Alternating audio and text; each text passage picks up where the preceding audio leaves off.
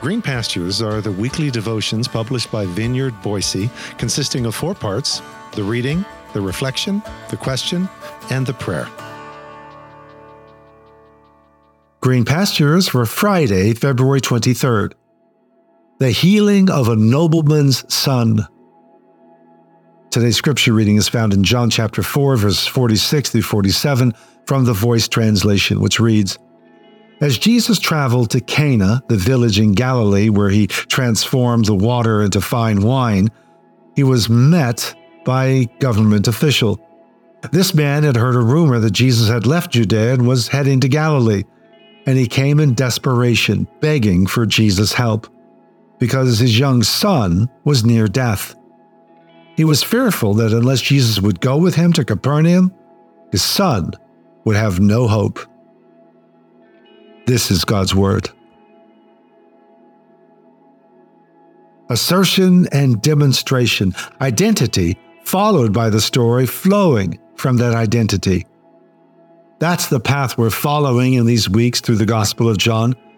And this one was a bit more tricky, since, once again, there's no narrative of one of the seven signs in John directly associated with Jesus' pronouncement, Ani Hasha'ar, I am the gate or the door. Nor is there one for the next pronouncement, I am the good shepherd, following right on the heels of this one. There was a bit more of an intuitive connection between the vine and wine at a wedding. This one well, may seem a bit more random.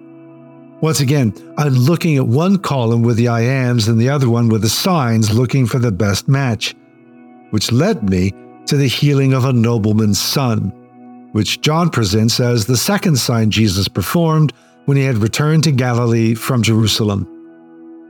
Ask and it will be given to you. Seek and you will find. Knock and the door will be opened to you. For everyone that asks receives, and he that seeks finds, and to the one who knocks, the door will be opened. So said Jesus on at least several reported occasions. I suspect it functioned as one of his ministry mantras. And this unnamed nobleman from Galilee did just that. He came a knocking, seeking, and asking.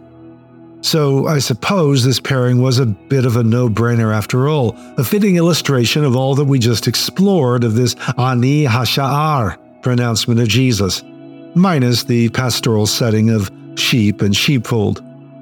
Here is no sheep. Here would be someone more akin to a lion in that culture, a tis basilikos. Once again, I use the Greek to provide a natural speed bump to make us slow down and pay attention, as well as yet another reminder that we are foreign visitors to this text, which is not ours. A basilikos is someone of royal standing, someone of means and position and power.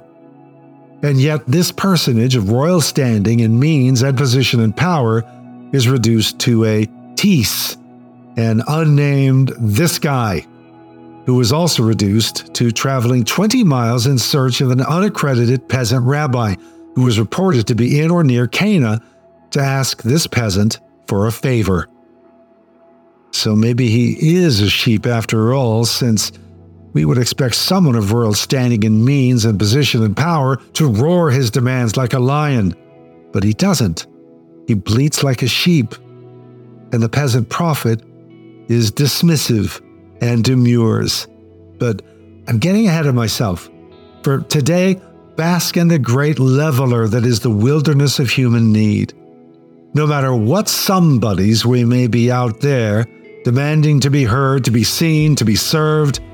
When we step into the wilderness of human need and suffering, we all stand on level ground where we are equally confronted by high, cold, and unscalable walls of impossibilities, no matter how prominent our name or how royal our standing, our means, our position, or our power.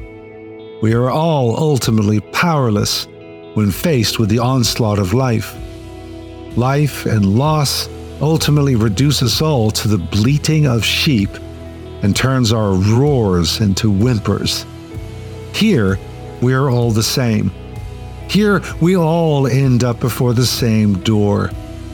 Here, We are all that desperate man pounding away at his neighbor's door for bread.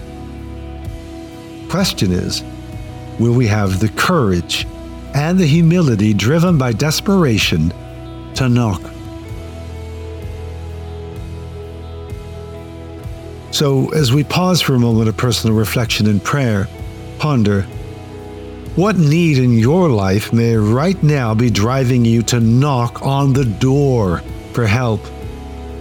Why do we wait so long sometimes?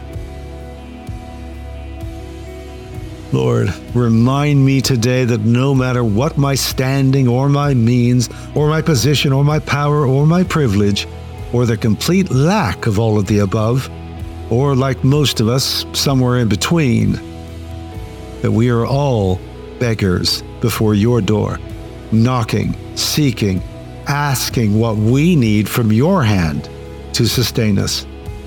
Free me from the pride that would turn me inward and the false humility that would rather not be a burden. Teach me to knock, to seek, to ask. Through your mercies.